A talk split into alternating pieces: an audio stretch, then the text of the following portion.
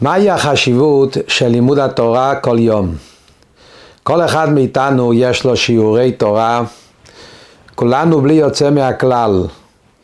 יהודי, לא משנה אם הוא בן אדם שהוא יושב אוהל, בן תורה, הוא בעל עסק, בן אדם שעשו כל היום בכל מיני סוגים של עבודות, מלאכות, עסקים, אבל יודעים, כולנו יודעים שלימוד התורה יש לה ערך עליון. בן אדם קם בבוקר, אחרי התפילה יש לו שיעור תורה, או כשהוא חוזר מעבודה, לא משנה, הוא עייף, סחוט, אבל הוא יודע שהוא חייב לקבוע עיתים לתורה. והגית בו יומם ולילה. עם ישראל בכל הדורות, בכל הזמנים, כל סוגי עם ישראל, מכל, מכל השלבים ומכל הרמות, תמיד ידעו שחייבים כל יום ללמוד תורה. והגית בו יומם ולילה, כי הם חיינו ואורך ימינו. השאלה היא, מה באמת הדבר הזה? מה בדיוק הסיבה, מה ההסבר של לימוד התורה היומיומי? אני יכול להבין שבן אדם רוצה, למשל בעולם שלנו, בן אדם רוצה להגיע לאיזשהו תואר, אז יש לימודים, בן אדם לומד לימודים כדי להשתלם באיזה חוכמה, באיזשהו מדע, באיזשהו לימוד, רוצה להיות רופא, צריך ללמוד חוכמת הרפואה, בן אדם רוצה להיות עורך דין, הוא צריך ללמוד את, החוכמה, את כל מה שקשור לזה, בן אדם רוצה להיות פסיכולוג, הוא צריך ללמוד את הפסיכולוגיה וכולי. אבל בלימוד התורה אנחנו רואים, אין לזה שום קשר. בן אדם לומד תורה בתור ערך בפני עצמו. היהודים לומדים תורה לא בגלל שהם רוצים לדעת מה לעשות, איך לעשות ואיך להתנהג. יתרה מזו, אנחנו רואים שרוב רובם של השיעורי תורה שמתקיימים ולומדים הם דווקא בנושאים כאלה שאין להם שום קשר עם חיי היום יום. יש כמובן לימוד של הלכה, ולימוד ההלכה הוא לימוד חשוב ביותר, בן אדם צריך לדעת את המעשה אשר יעשו, אז יהודי צריך שיהיה לו קביעות עיתים ללמוד הלכה למעשה, אבל יהודים לומדים תורה וחלקים רחבים ביותר מהתורה שאנחנו לומדים, אין להם שום קשר עם מעשה אשר יעשון. אנחנו לומדים למשל גמרא, מי אין לו קביעות של שיעור בלימוד גמרא? המון סוגיות, ואולי רוב הסוגיות שאנחנו לומדים בגמרא, לאו דווקא שיש להם השלכות לחיים של יום יום. לומדים למשל המסכתות שלומדים בישיבות, לומדים בבא קמא, בבא מציע, בבא בתרא, חלק גדול ביותר מהנושאים שדנים עליהם הם בדברים שהיום לא קיימים. מדברים על בהמות והחיות, שור שנגח, מדברים על, על ארבע אבות נזיקים, חלק מאוד גדול מהנושאים שלומדים בהם הם נושאים שהיום בעולם שלנו כמעט ואנחנו לא נפגשים בהם. שלא נדבר כשלומדים סדר קודשים, הלכות של קורבנות, סדר טהרות, דיני טומאה וטהרה, כל מיני דברים שבימינו לא קיימים, הלכות ששייכים הלכתא למשיחה. ולמרות זאת, יהודים לומדים תורה. יהודי יודע, ואנחנו אוהבים את זה, ונהנים מזה, משתוקקים לזה. מי אין לו שיעורי תורה בכל המקצועות וכל הנושאים? השאלה היא, מה בדיוק הערך שבזה? למה זה ככה? מה באמת טמון מאחורי הדבר הזה הנפלא שיהודים בכל הדורות, בכל הזמנים לומדים תורה ולומדים תורה בלי שום מטרה שזה יעזור לי היום, ייתן לי איזשהו תוצאה בחיי היום יום, עצם לימוד התורה. אנחנו רואים שבתקופות הקשות ביותר יהודים בתקופות שהיה סכנה ללמוד תורה, יהודים הסתתרו ולמדו תורה בכל מצב. סבא שלי עליו השלום, ניצול שואה, שאיבד את כל משפחתו, אשתו הראשונה והילדים בשואה, רחמנא ליצלן. הוא היה מספר לנו בערגה, כשהם היו במחנות כפייה, היו במצבים של סכנת נפשות ממש, כל רגע ורגע. למרות זאת, היה מישהו שהצליח להרביא גמרא קטנה, והם היו מסתתרים בלילות בצורות שונות ומשונות כדי שיוכלו ללמוד כמה שורות של גמרא וזה היה בשבילהם סם חיים ממש. וכהנה וכהנה אנחנו יודעים בהיסטוריה של עם ישראל, יהודים פשוט זה היה בשבילם חיים. מה הערך של לימוד התורה בתור ערך מצד עצמו, בלי שום מטרה אחרת, רק ללמוד תורה? מה זה אומר?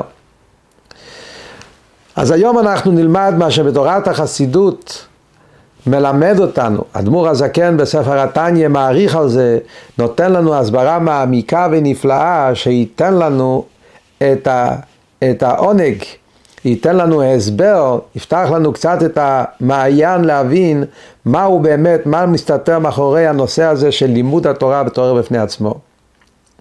אומר אדמו"ר הזקן בתניא, הקשר של יהודי עם הקדוש ברוך הוא הוא על ידי לימוד התורה וקיום המצוות. מצד אחד לימוד התורה זה אחד מהמצוות, ישנם תרי"ג מצוות, 613 מצוות שקיבלנו, ולימוד התורה זה אחד מהמצוות. אבל למרות זאת, יש אבל שני אופנים איך יהודי מתחבר עם הקדוש ברוך הוא. יש לימוד התורה בתור מצווה, כמו אחד מהמצוות, אבל יש גם כן לימוד התורה בתור ערך בפני עצמו. מה בדיוק ההסבר בזה? באופן כללי, התורה והמצוות, מה המטרה שלהם? אז אחד מהדברים שתורה, פנימיות התורה, הזוהר, קבלה, פנימיות התורה מסבירה לנו שלימוד התורה זה לא רק כדי שבן אדם ידע איך להתנהג. התורה והמצוות זה לא רק כדי לעשות את החיים חיים יותר בריאים, יותר יפים, יותר מושלמים, שבן אדם יהיה בעולם של צדק ויושר, שהכל הם דברים נכונים ואמיתיים. יש אבל משהו הרבה יותר עמוק והרבה יותר פנימי, שלימוד התורה זה הצורה איך יהודי מתחבר ומתקשר עם הקדוש ברוך הוא. הרי המצוות נקראים בשם מצוות מלשון צוותא, זאת אומרת חיבור. יהודי שלומד תורה ומקיים מצוות, הוא מתחבר עם הקדוש ברוך הוא. זה הדרך איך עם ישראל מתחבר עם הקדוש ברוך הוא. הזוהר אומר, ישראל אורייתא וקודשא בריחו כל אחד. התורה, עם ישראל והקדוש ברוך הוא הם דבר אחד. בסגנון אחר כתוב, ישנם שלושה קשרים שקשורים זה בזה. ישראל מתקשרים באורייתא, אורייתא בקודשא בריחו. יהודי מתקשר עם התורה והתורה עם הקדוש ברוך הוא. זאת אומרת שבעניין של תורה ומצוות ישנו את ההתחברות והתקשרות בין יהודי והקדוש ברוך הוא. אז היום אנחנו נלמד מה בדיוק הערך העליון שיש בלימוד התורה. למרות שאנחנו אומרים שהקשר של יהודי עם הקדוש ברוך הוא זה בעצם בכל מצווה. יש אבל קשר מיוחד ונפלא, שזה מיוחד במינו דווקא בלימוד התורה, שזה לא נמצא בכל מצווה. הדבר הזה, הקשר המיוחד שנעשה על ידי שיהודי לומד תורה, זה משהו נפלא ומיוחד ביותר, של זה מה שנותן לנו את הערך של לימוד התורה, שיהודי בכל מצב, בכל רגע פנוי, מחפש את הספר ומתיישב ללמוד ולומד את התורה גם כשהלימוד הזה וההלכה הזאת והסוגיה הזאת אין לה בדיוק איזשהו ביטוי במעשה בפועל בחיים שלי היום. אומר אדמו"ר הזקן בתניא ככה למרות שכל המצוות הם חוכמתו ורצונו של הקדוש ברוך הוא אבל כשיהודי עושה מצווה אז הבן אדם מקיים את הרצון של המלך. כלומר, יש את הקדוש ברוך הוא מלך מלכי המלכים, שהוא המצווה, ויש את האדם שהוא העבד מלך, והוא מקבל ציוויים מאת המלך ומקיים אותם.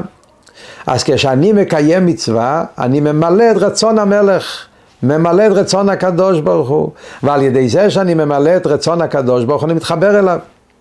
אני מתקשר איתו. משל למה הדבר דומה? למלך בשר ודם. שהמרחק בין המלך והעם הוא מרחק עצום. האיש הפשוט, הרי אין לו ערך לגדולתו ורוממתו של המלך האדיר. וכמובן שמדברים על מלך אמיתי, מלך אדיר, מלך שהוא מרומם בכל קנה מידה. אז המרחק בין המלך והאיש הפשוט הרי הוא מרחק עצום. אבל כשהמלך מבקש מהאיש הפשוט שיעשה לו משהו, למרות שהדבר עצמו יכול להיות דבר פשוט ביותר, אבל על ידי שאני מקיים את הציווי, אז אני מתאחד עם המלך, אני מתקשר איתו, קיימתי את מה שהוא אומר. וזה קורה אצל כל יהודי כמובן בצורה הרבה יותר נפלאה. המרחק של מלך מלכי המלכים הקדוש ברוך הוא מהנברא הפשוט, כמו שכל אחד מאיתנו ביחס אל הקדוש ברוך הוא, המרחק הוא הרי אינסופי. אין שום ערך בין הבורא והנברא, בין הקדוש ברוך הוא ואנחנו. ולמרות זאת הקדוש ברוך הוא בחר בנו ואמר לנו אני רוצה שאתם תניחו תפילין, תשמרו שבת, תאכל, תאכלו כשר, נותן לנו מצוות. המצוות עצמם יכולות להיות דברים פשוטים ביותר, הנחת תפילין פשוטה ביותר, אבל כשיהודי מקיים את המצווה, הוא קיים את הרצון של המלך אשר קידשנו במצוותיו וציוונו, צחת.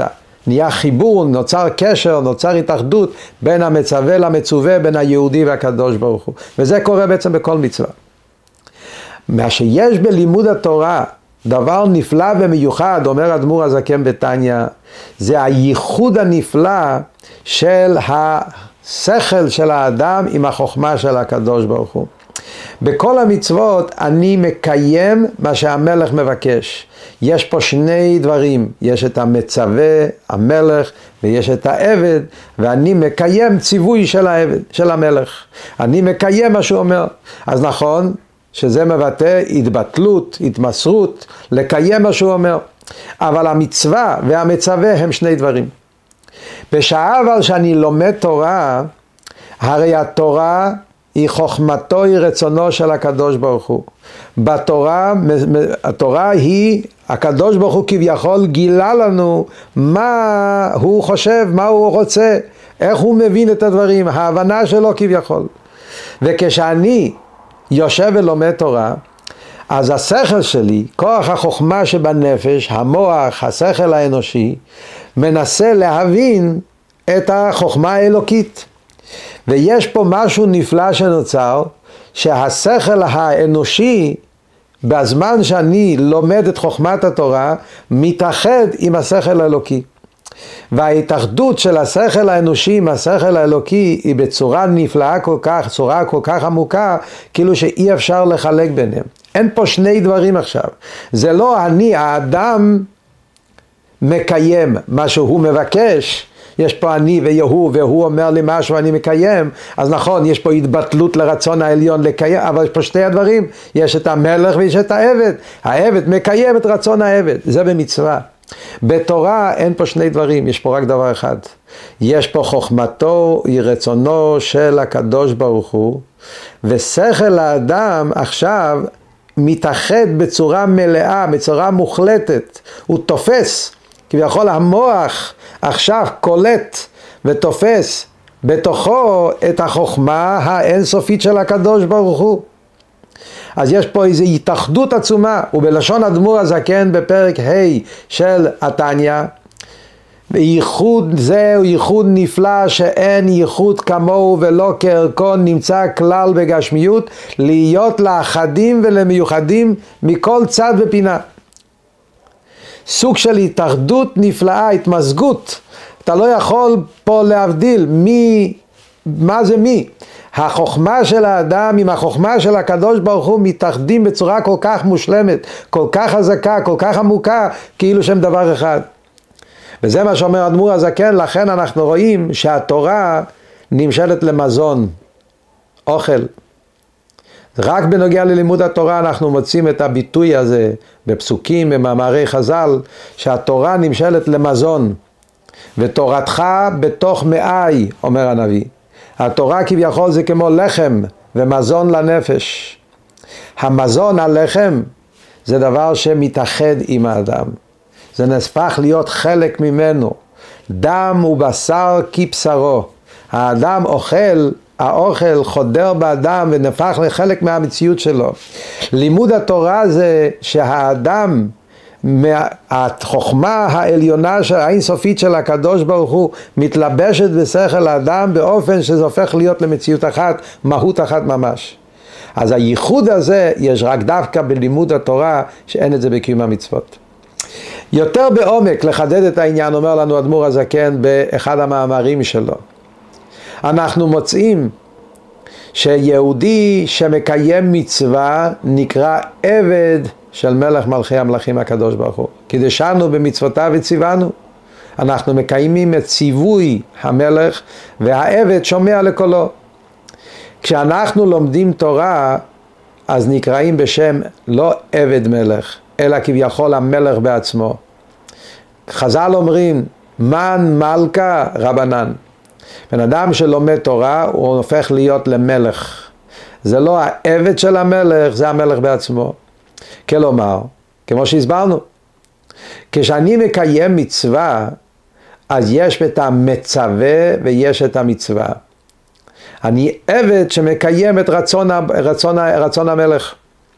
כשיהודי אבל לומד תורה, אומרים, כביכול עכשיו כשהאדם חדור, מאוחד עם התורה, זה כביכול המלך בעצמו שמדבר פה.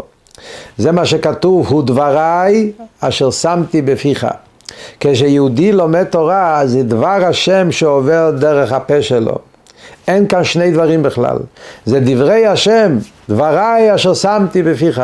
הדברים של הקדוש ברוך הוא עוברים דרך הפה של הבן אדם שלומד תורה. אז יש פה, המלך בעצמו כביכול אומר, ומה הרצון שלו. אז זה החיבור הזה, העומק הזה, זה דבר נפלא שיש דווקא בלימוד התורה. למה באמת, מה באמת שורש העניין? זה מה שהסברנו עכשיו, ההבדל שיש בין לימוד התורה וקיום המצוות, זה ההבדל בנגיעה להאדם, איך הוא מתחבר עם הדברים. אז בקיום המצוות אנחנו מרגישים כמו עבד שמקיים ציווי של המלך. בלימוד התורה היהודי מתרומם וכביכול הוא נהפך להיות לחלק מחוכמתו ורצונו של הקדוש ברוך הוא. הוא מרגיש כמו דבר אחד, זה המלך בעצמו שמדבר דרך הפה שלו. מה אבל השורש של החילוק הזה? מה באמת הסיבה למה בתורה יש את הכוח הנפלא, את הייחוד הנפלא, את ההתאחדות, ההתמזגות העצומה הזאת, למה דווקא בלימוד התורה? ועל זה מסביר לנו האדמו"ר הזקן בתניא בפרק כ"ג שזה בגלל שורש התורה, הקשר שיש בין התורה לקדוש ברוך הוא, הוא קשר יותר עמוק מהקשר שיש בין המצוות אל הקדוש ברוך הוא. הקדוש ברוך הוא נותן לנו תורה ונותן לנו מצוות. מה ההבדל בין התורה והמצוות? המצוות כשמם כן הוא ציוויים. מצווה זה ציווי, צו. ציווי זה למישהו. כשאתה אומר את המילה ציווי, כלומר שיש עבד, יש עם, יש בן אדם, ואני מצווה עליו. האדון מצווה אל העבד, המלך מצווה לעם. אז ציווי, במילה ציווי מונח שיש מישהו אחר ואני מצווה לו לעשות.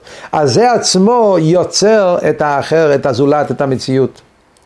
כשאנחנו מדברים אבל בנגיע לתורה, על התורה אומר לנו הזוהר, אורייתא וקודשא בריחו כול אחד. התורה זה לא ציווי למישהו, התורה זה כביכול חוכמתו, רצונו של הקדוש ברוך הוא בעצמו. זה בעצם המלך בעצמו, זה לא ציווי למישהו, זה כביכול החוכמה שלו. נחדד את זה יותר, אומר לנו אדמו"ר הזקן. אנחנו מוצאים בזוהר שני ביטויים מאוד מעניינים, אחד בקשר למצוות, אחד בקשר לתורה. בקשר למצוות יש בזוהר ביטוי שה-248 מצוות, רמ"ח פיקודין, 248 מצוות, הם רמ"ח איברים דמלכה. הם ה-248 איברים כביכול של המלך. ככה כתוב בנגיע למצוות. מה פירוש איברים של המלך? כמובן שאנחנו מדברים פה בתור משל. איברים של המלך. כמו שאצל בן אדם יש לו רמ"ח איברים, 248 איברים, שעשה גידים, אותו דבר גם כביכול באדם העליון, כביכול הספירות העליונות של הקדוש ברוך הוא גם כן מורכבים מהמספר הזה של 248. האיברים של המלך כביכול. זה כתוב בנגיע למצוות, עכשיו נסביר. בקשר לתורה נאמר בזוהר, אורייתא וקודשא בריחו כול אחד. כלומר, המצוות נמשלים לאיברים של המלך. התורה זה חד, דבר אחד, זה המלך עצמו. אם אנחנו ניקח את זה משל מנפש האדם, האדם מורכב, יש את האיברים ויש את החיות. האיברים, הגוף מורכב מאיברים. כל איבר הוא בעצם כלי שבתוכו נמצא השפעה מהנפש. כוח היד, יש לו כוח להניע, זה כוח נפשי שמתלבש ביד. העיניים זה כוח הראייה שמתלבש בעין. כוח השמיעה מתלבש באוזן. כל כוח מהנפש יש לו איבר מיוחד, והאיבר הזה הוא כלי אל הנפש. עכשיו, האיברים עצמם הרי לא חלק מהנפש, האיברים הם חלק של גוף, בשר ודם. אבל מה, האיברים בטלים אל הנפש. הבן אדם חי, האיברים שלו, כל האיברים שלו יתבטלים אל הנפש, וכל מה שהנפש רוצה הוא פועל על ידי האיברים. ברגע שאני רוצה להזיז את היד, היד נע. רוצה להזיז את הרגל, הרגל מתננת. אני רוצה לפתוח את העיניים, אני רואה. הנפש, על ידי הרצון שלו, שולט באיברים, האיברים נשמעים לרצון הנפש. אבל זה שני דברים. יש את האיברים, יש את הנפש, והאיברים מתבטלים אל הנפש. כשמדברים אבל בנגיע לחיות של הנפש, עצם הנפש, הנפש עצמו, החיות זה הנפש, אין פה שני דברים בכלל. אומר אדמו"ר הזקן, זה ההבדל שיש בין מצוות ותורה. המצוות הם האיברים כביכול של הקדוש ברוך הוא. כל מצווה זה ציווי, זה עבר מיוחד, זה, זה כביכול כלי שעל ידו יהודי מתקשר עם הקדוש ברוך הוא.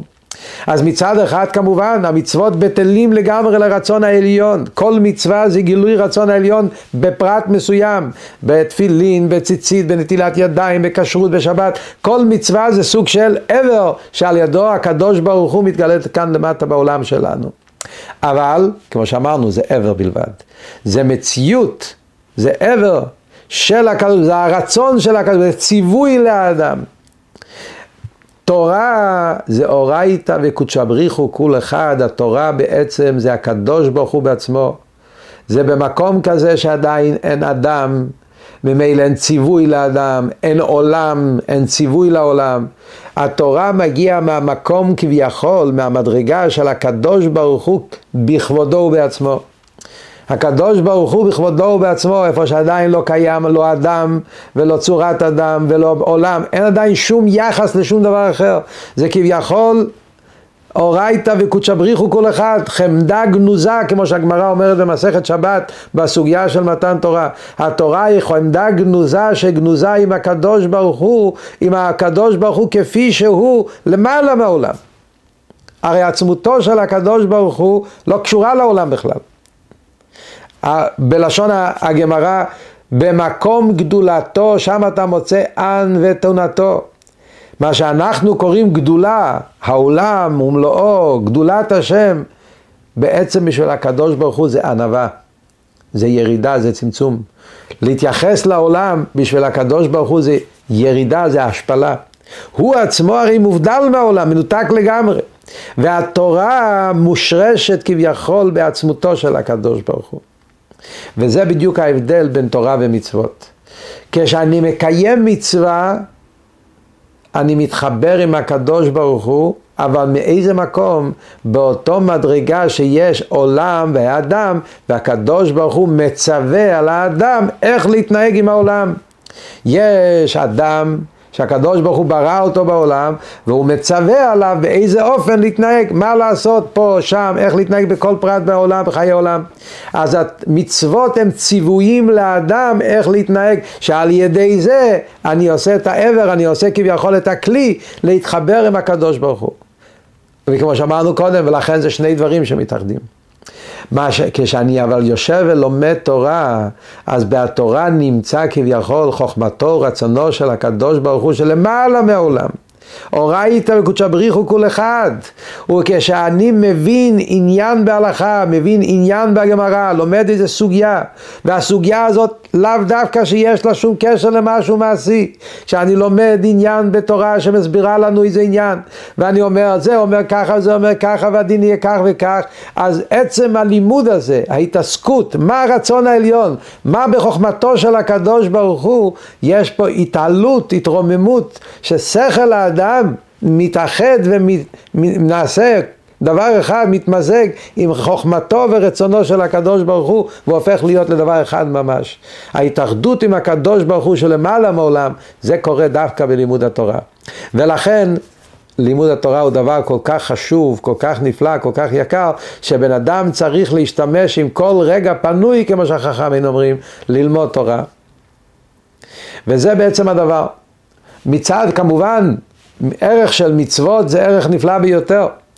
ברור שיהודי צריך לקיים מצוות, ויש פה עוד נושא שזה שיעור בפני עצמו.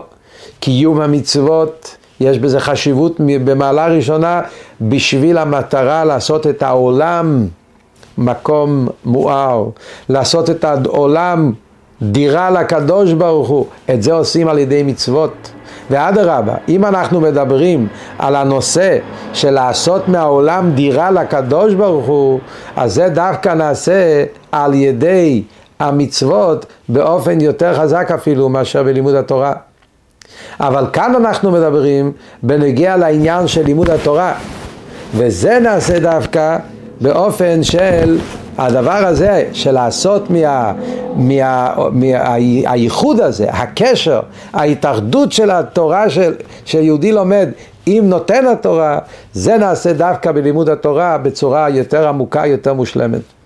ולכן מזה אנחנו לומדים עד כמה היהודי צריך להעריך את הדבר הזה, הרגעים האלה, כשיש לנו את הרגעים האלה שאנחנו יכולים לשבת וללמוד תורה, אנחנו לא מחפשים שום מטרה אחרת, אנחנו רוצים עכשיו להתאחד עם הקדוש ברוך הוא, עם נותן התורה, ואת זה אני עושה כאשר אני יושב ולומד סוגיה, הן בהלכה והן בהגדה והן בגמרא, או בפנימיות התורה, בחסידות, יהודי יושב ולומד עניין בתורה באותו זמן שאני יושב ומתעמק ומתעסק ורוצה להבין מה בדיוק העומק של הסוגיה פה, אני באותו רגע, השכל שלי מתאחד ומתמזג עם חוכמתו ורצונו של הקדוש ברוך הוא צורה מושלמת.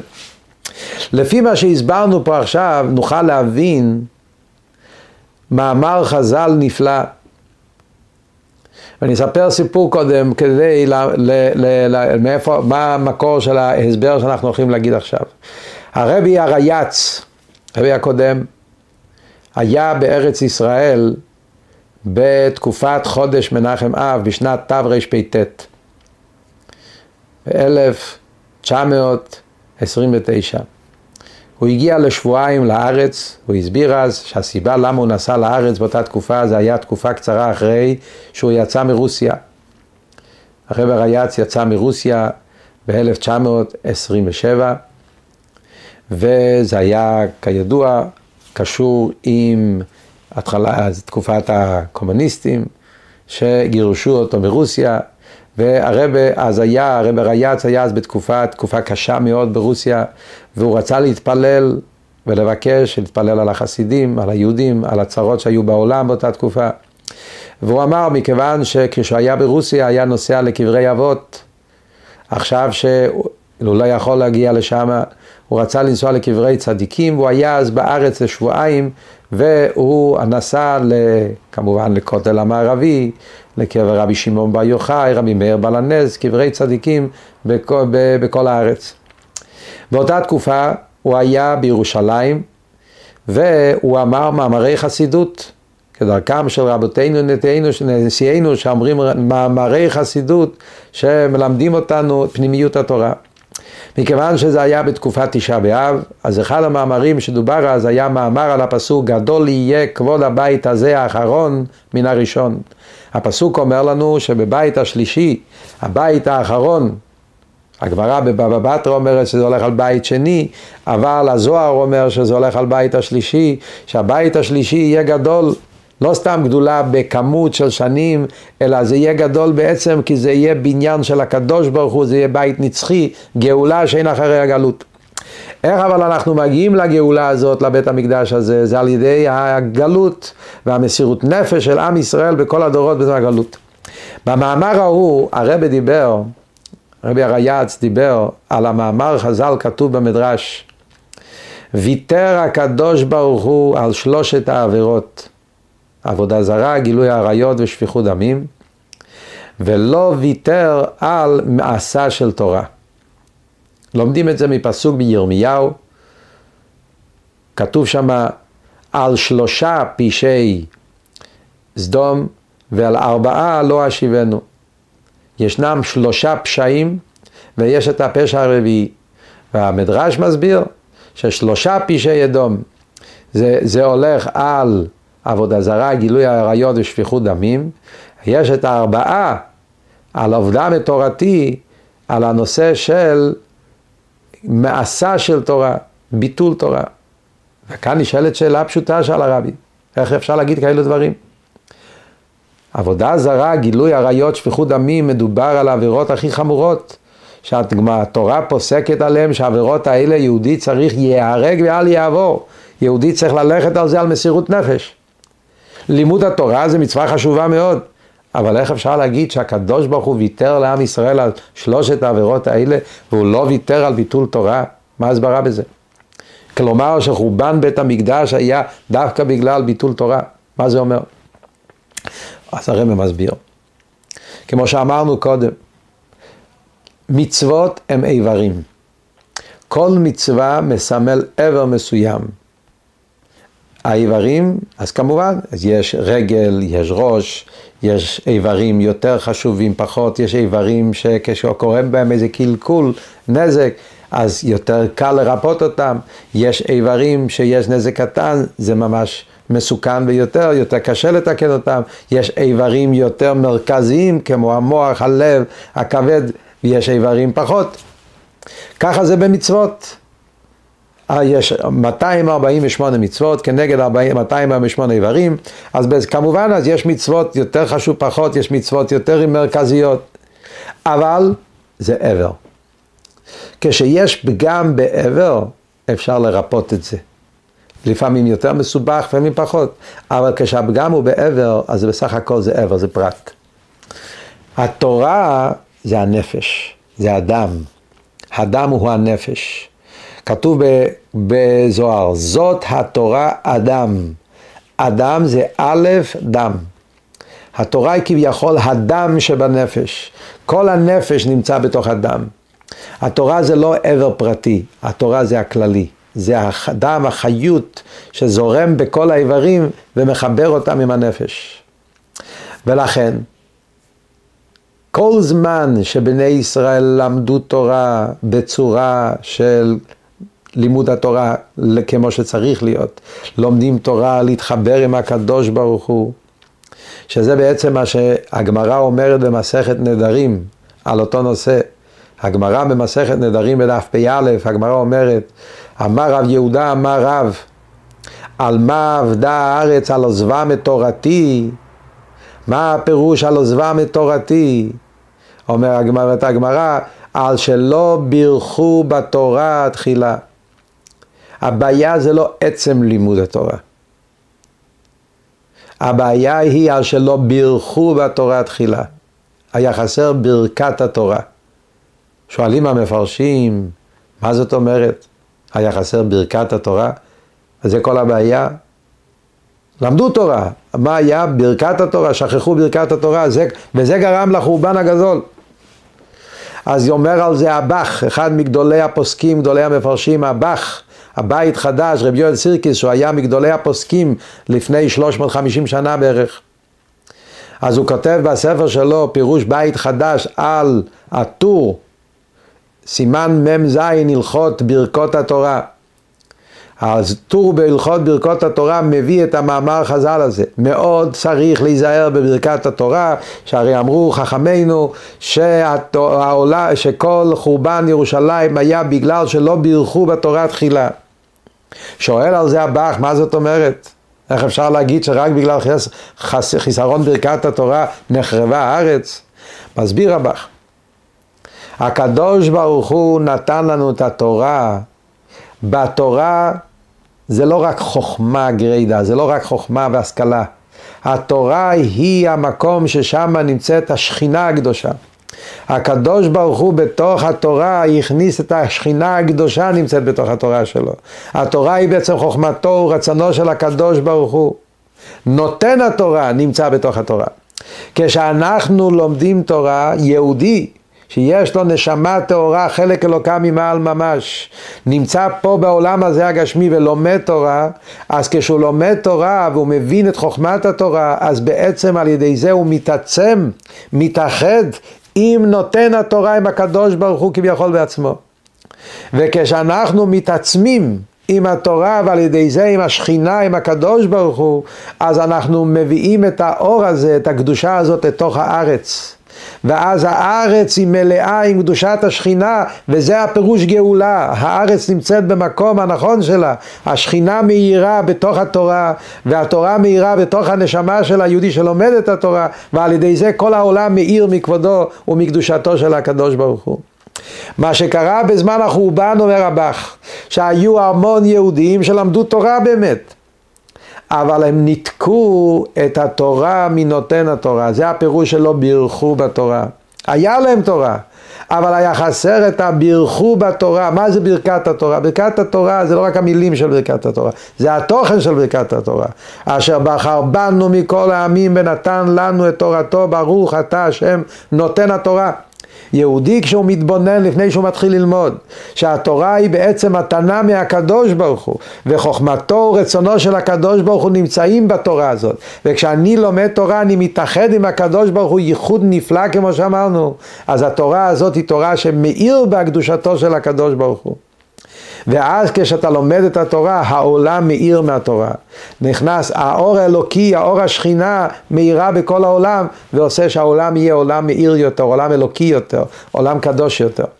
ברגע אבל שהם למדו תורה, למדו תורה, הוא אומר, היה המון לימודי תורה באותה תקופה. היו חכמים, ישיבות, גדולי ישראל, למדו תורה. אבל היה סוג של איזושהי התייבשות, התנתקות מנותן התורה. למדו את התורה רק בגלל החוכמה, בלי לחפש את הקשר עם הקדוש ברוך הוא. אז בתורה הזאת היה חסר את כל האלוקות, את כל הקדושה שלה. ואז חרבה הארץ, נשארה שוממה. נשארה ארץ שוממה, יבשה, בלי אור, בלי אלוקות, בלי חוכמתו ורצונו של הקדוש ברוך הוא, אלא תורה יבשה, בלי אור אלוקי. וזה עצמו הגלות, זה עצמו החורבן. ולכן, איך אנחנו מביאים איך אנחנו מביאים את הגאולה זה על ידי זה שאנחנו מברכים בתורת חולה. יהודי צריך שיהיה לו קביעות עיתים כל יום בלימוד התורה, אבל צריכים גם כן לראות שהלימוד התורה תהיה עם המטרה הנכונה. לימוד התורה, לחפש בתורה את הקשר, את ההתאחדות, את ההתייחדות, שלכן צריכים ללמוד גם את החלק הנגלה שבתורה וגם את הנשמה של התורה, פנימיות התורה, שהיא מגלה לנו, נותנת לנו את העומק בתוך הנגלה. כמו שהזוהר אומר, שפנימיות התורה זה כמו נשמה לגוף, שמאירה את הגוף, מחיה את הגוף, מכניסה בהגוף עומק ונשמה. ועל ידי זה שאנחנו, כל אחד ואחד מאיתנו, בימים האלו במיוחד, נחזק את השיעורי תורה, שכל אחד ואחד יהיה לו קביעות עיתים ללמוד עוד דף גמרא ועוד מאמר חסידות, לחזק את הלימוד התורה בכל רגע פנוי, אז אנחנו נאיר את העולם עם אור השכינה בצורה עמוקה ביותר, וזה מה שיביא שבקרוב בימינו נזכה למה שנאמר, תורה חדשה מאיתי תצא, שזה סוד התורה, פנימיות התורה, שתתגלה על ידי משיח צדקנו, שיתקיים אז מה שנאמר, ומלא הארץ דעה את השם, כמים לים מכסים בביאת משיח צדקנו, במהרה בימינו אמן.